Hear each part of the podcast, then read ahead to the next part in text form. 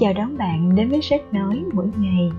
Nơi mà mỗi ngày bạn dành ra ít phút buổi sáng đầu tiên để nghe những kiến thức, những chia sẻ, những trích dẫn trong sách thuộc mọi lĩnh vực từ kinh tế, văn hóa, cuộc sống và các cuốn sách tạo động lực, cũng như những câu chuyện chia sẻ xung quanh sự phát triển bản thân, nhằm đem lại giá trị cho chính bạn và những người xung quanh bằng những kiến thức tích lũy, những trải nghiệm để giúp chúng ta thành công hơn trong cuộc sống và tạo dựng giá trị cho bản thân. Cảm ơn bạn đã đến đây.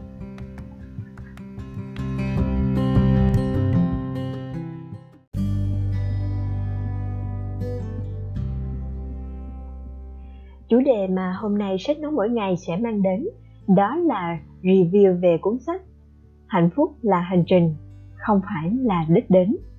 Một cuốn sách sẽ giúp bạn thấu hiểu được hạnh phúc.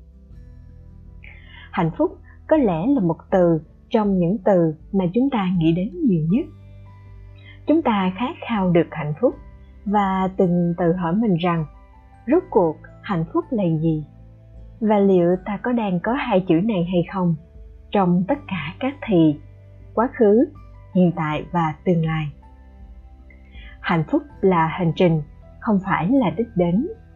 Đó sẽ là một lời nhắc nhở từ tác giả Wayne Dyer, một nhà văn, nhà diễn giả nổi tiếng về truyền động lực với tác phẩm Our Rainier's Dawn một trong những cuốn sách bán chạy nhất mọi thời đại về niềm vui trong cuộc sống. Trong những khoảnh khắc bạn cảm thấy chán nản hay thất vọng khi nhận ra mình chưa thật sự có được niềm vui trong cuộc sống. Cuốn sách cùng tên này sẽ là một hành trình thú vị để bạn có được một cái nhìn khác về hạnh phúc, để tiếp thêm động lực, để theo đuổi những điều mà sẽ đem lại hạnh phúc của mình.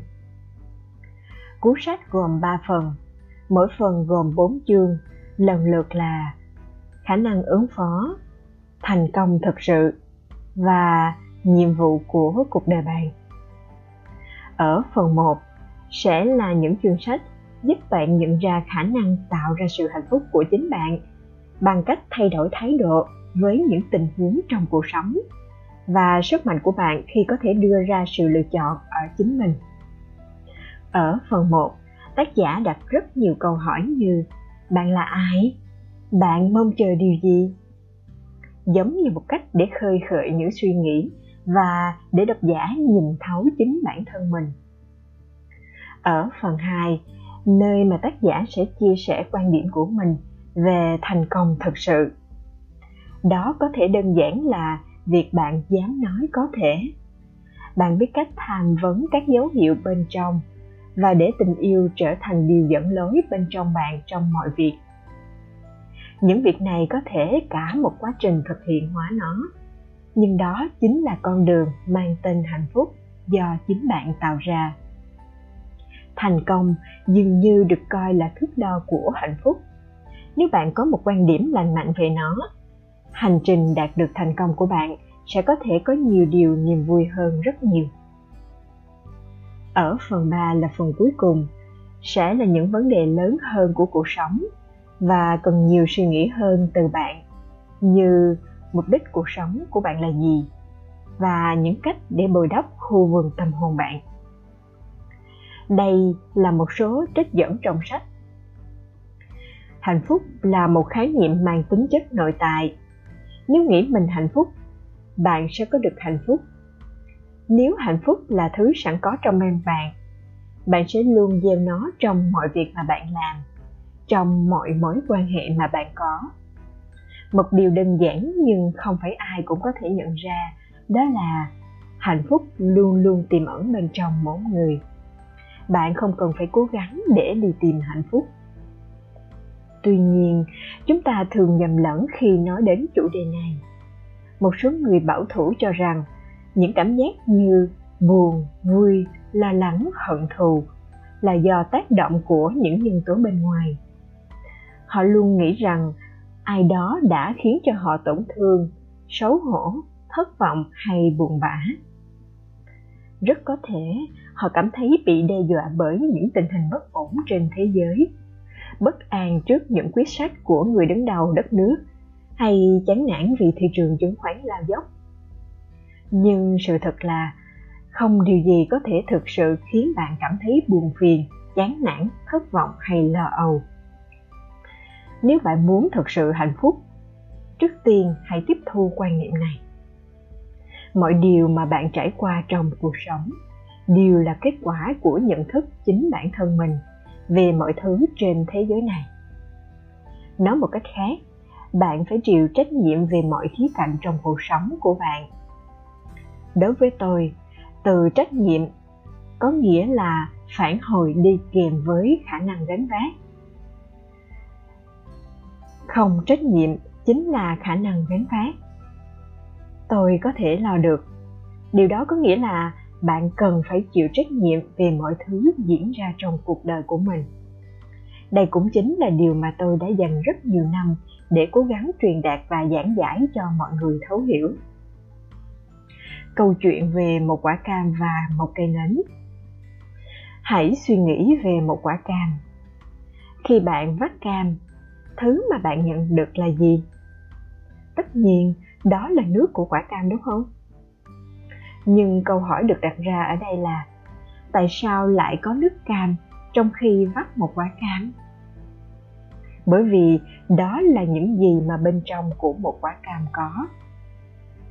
Việc ai là người vắt cam, sử dụng dụng cụ nào và thực hiện việc này vào thời gian nào là điều không quan trọng nữa khi bạn vắt một quả cam, nước cam sẽ luôn là thứ chảy ra, vì nó ở bên trong của quả cam.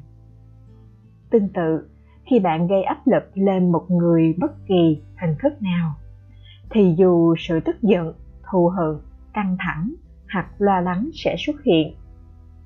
Không quan trọng ai đang gây áp lực, họ làm điều đó khi nào và làm bằng một cách nào. Điều quan trọng là tất cả những cảm xúc tiêu cực đã có sẵn bên trong con người ấy. Vì vậy, nếu bên trong bạn không chứa những suy nghĩ, cảm xúc tiêu cực, thì nó sẽ không bao giờ bộc lộ ra bên ngoài. Bất kể bạn ở trong hoàn cảnh nào, khi bị ai đó bỏ rơi trên xa lộ, bạn sẽ có thể tức điên lên.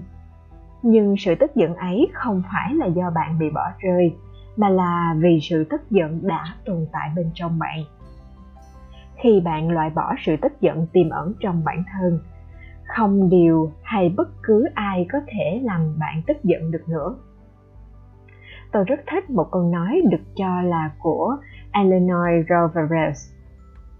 Không ai có thể khiến bạn cảm thấy thấp kém nếu không có sự đồng ý của bạn. Nói một cách khác, không ai có thể khiến bạn chán nản, lo lắng, tổn thương hay bất cứ điều gì khác trừ khi bạn cho phép chúng tồn tại bên trong bạn. Dù bạn là ai, bạn luôn có thể làm chủ trong mọi hoàn cảnh vì bạn là người tạo ra nó. Bí mật của tình yêu. Bạn hãy bước vào cuộc đời sống hết mình với những đam mê làm những điều mà bạn muốn kết giao với những người có cùng chung sở thích. Rồi tình yêu sẽ đến với bạn. Tình yêu sẽ không đến bên bạn nếu như bạn luôn đuổi theo nó. Điều này cũng đúng đối với tiền bạc. Nếu kiếm tiền là mục tiêu của bạn, hãy ngừng chạy theo nó. Điều này được đúc rút từ kinh nghiệm của chính bản thân tôi. Tôi đã đi lên từ nghèo khó, từng bước trở nên giàu có. Tất cả số tiền tôi kiếm được đến với tôi một cách ngẫu nhiên. Chưa bao giờ tôi nghĩ rằng mình sẽ trở nên giàu có bằng cách viết sách.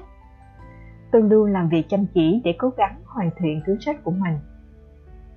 Bạn sẽ phát hiện ra rằng điểm khác biệt duy nhất giữa hoa và cỏ dại, đó là một sự phán xét. Đối với tự nhiên, hoa và cỏ dại đều là như nhau. Đối với quan điểm của con người, hoa được cho là đẹp và đơn giản hơn là vì có nhiều người thích chúng hơn. Như vậy, khác biệt duy nhất giữa xinh đẹp và kém hấp dẫn là sự phán xét. Không có ai là không hấp dẫn. Điều này không tồn tại. Đó là đơn giản, chỉ là những con người quyết định sự tin tưởng. Người ta không giới hạn hiểu một cách sâu sắc rằng, nếu bất kỳ ai trong chúng ta đang chịu đau khổ thì chúng ta đều đau khổ. Đó là trách nhiệm của chúng ta. Có một câu châm ngôn tuyệt vời của trung quốc. Nếu bạn muốn nhìn trước một năm, hãy gieo một hạt giống. Nếu bạn muốn nhìn trước 10 năm, hãy trồng một cái cây. Nếu bạn muốn nhìn trước 100 năm hoặc xa hơn, hãy giáo dục một con người. Một khi người được giáo dục đúng đắn, nhân loại sẽ không có những thế hệ phải tham gia chiến tranh. Những thế hệ không có kẻ giết người, chỉ có một thế hệ mang tình yêu thương và sự đoàn kết. Mặc dù sự gần gũi sẽ khiến chúng ta chỉ quan tâm đến những người mà chúng ta biết, nhưng đó chỉ là suy nghĩ cục bộ. Khi chúng ta nghĩ về toàn cầu, chúng ta sẽ nhận thấy rằng một người xa lạ ở một quốc gia nào đó đang bị thất nghiệp, cũng giống như những khó khăn khi một người quen của bạn bị thất nghiệp một đứa trẻ bất kỳ nào chết đói, ngay cả khi chúng ta xa cách một châu lục hay một đại dương, đều ảnh hưởng đến chúng ta rất nhiều. Rất nhiều người có quan điểm rằng tôi chỉ dành tình yêu của mình cho những người xứng đáng. Đó là một sai lầm, phải không? Tất cả mọi người đều xứng đáng được yêu. Nhiều người trong chúng ta đã nghe được câu nói, hãy ghét tội lỗi, hãy yêu kẻ có tội tôi tin rằng đó là một cách tiếp cận triết học rất quan trọng đối với cuộc sống. Chúng ta cần có thái độ đúng đắn đối với vấn đề này. Đó là giúp những kẻ có tội, những người phạm sai lầm, sửa chữa và thay đổi. Bạn thực sự là ai? Một ngày nọ, khi đến florida chơi, tôi được bạn mình cho đi dạo bằng thuyền. Trong khi bạn tôi ở trong buồng lái tôi bị thu hút bởi những vệt sóng trên mặt nước. Đó là dấu vết của con thuyền mà chúng tôi đã để lại. Khi chú ý vào những vệt nước, tôi chợt ngộ ra rằng vệt sóng không lái con thuyền. Đó là những trải nghiệm mà chúng tôi vừa đi qua. Tôi đã nhận ra đó là những vệt sóng mà mỗi chúng ta bỏ lại phía sau, bao gồm tất cả những gì xuất hiện trong cuộc đời những vệt sóng ấy bao gồm tất cả những kinh nghiệm, cũng như những niềm tin của bản thân. Mọi thứ mà cha mẹ, tôn giáo, trường học đã dạy cho chúng ta. Bạn phải hiểu rằng, quá khứ không chèo lái con thuyền mang tên cuộc đời bạn. Giống như vệt sóng ở florida, không có chèo lái con thuyền của bạn tôi điều thúc đẩy cuộc sống của bạn là năng lượng hiện tại mà bạn tạo ra không phải là quá khứ của bạn. Hãy kiên trì với suy nghĩ, bạn phải luôn là chính mình. Bởi những gì xảy ra đối với bạn giống hệt như những vệt sóng mà con thuyền để lại. Chúng chỉ tồn tại trong chốc lát và vỡ oài. Hãy buông bỏ ý niệm này. Hãy luôn nói có thể, thay vì tôi không thể. Cách đây không lâu một người bạn thân bằng tuổi của tôi đã phát hiện ra anh ấy mắc một căn bệnh ung thư hiểm nghèo sau khi trao đổi kết quả chẩn đoán bác sĩ nói với anh ấy anh có 15 giây để quyết định xem liệu căn bệnh ung thư này sẽ đánh bại anh hay anh sẽ đánh bại nó. Trong 15 giây, nếu anh tin vào điều gì đại loại như điều này là không thể, tôi không thể làm được, thật không công bằng. Nếu anh tự làm việc này hết, nếu anh buồn về điều này và tự nhủ rằng điều này không nên xảy ra và tại sao lại là tôi thì anh sẽ là một nạn nhân của nó. Nhưng nếu bằng cách nào đó anh nảy ra ý tưởng rằng đây là một cơ hội để thực hiện những điều mà bạn chưa làm nó có thể là một trong những trải nghiệm lớn nhất của cuộc đời anh thì anh sẽ có cơ hội để đánh bại nó bạn tôi ngay lập tức quyết định rằng anh ấy sẽ đánh bại nó và đó chính xác là những gì anh ấy đã làm. Bất cứ khi nào nghĩ về câu chuyện cảm động này, tôi đều nhắc nhở bản thân rằng tất cả chúng ta đều có khả năng làm những điều lớn lao nhất. Bộ não là một công cụ đáng kinh ngạc. Đúng vậy, mọi thứ mà chúng ta mang trong đầu hàng ngày đó là phạm vi rất rộng lớn nó chứa hàng nghìn, hàng tỷ tế bào neuron thần kinh. Nó có khả năng đưa ra hàng tỷ quyết định, đồng thời cũng có thể lưu trữ các dữ kiện và kinh nghiệm trong một ngân hàng với bộ nhớ kéo dài suốt đời. Nó có khả năng học, ghi nhớ và tính toán, sử dụng nhiều ngôn ngữ và làm hầu hết mọi thứ mà chúng ta muốn. Trên thực tế, người ta ước tính rằng nếu chúng ta cố gắng tái tạo một bộ não con người với tất cả khả năng của nó trong một chiếc máy tính sẽ phải mất một mảnh đất có kích thước bằng bằng Texas để có thể đặt cỗ máy ấy. Cuộc sống là một kiệt tác. Trong nền văn hóa phương Tây, chúng ta xác định mình là ai và mình đang làm tốt thế nào dựa trên một số tiêu chí rất phù phiếm.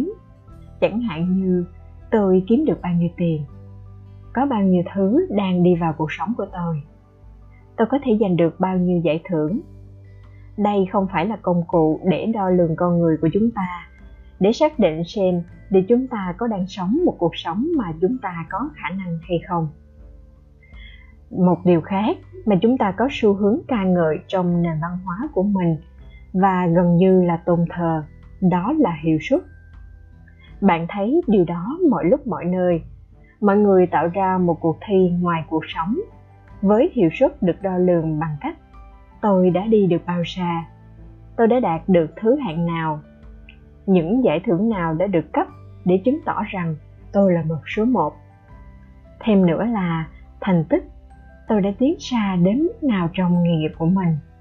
Đồng nghiệp và những người khác nhận ra sao về năng lực hoặc vị trí của tôi tại một công ty chúng ta luôn nói về thành tích, kết quả và hiệu suất.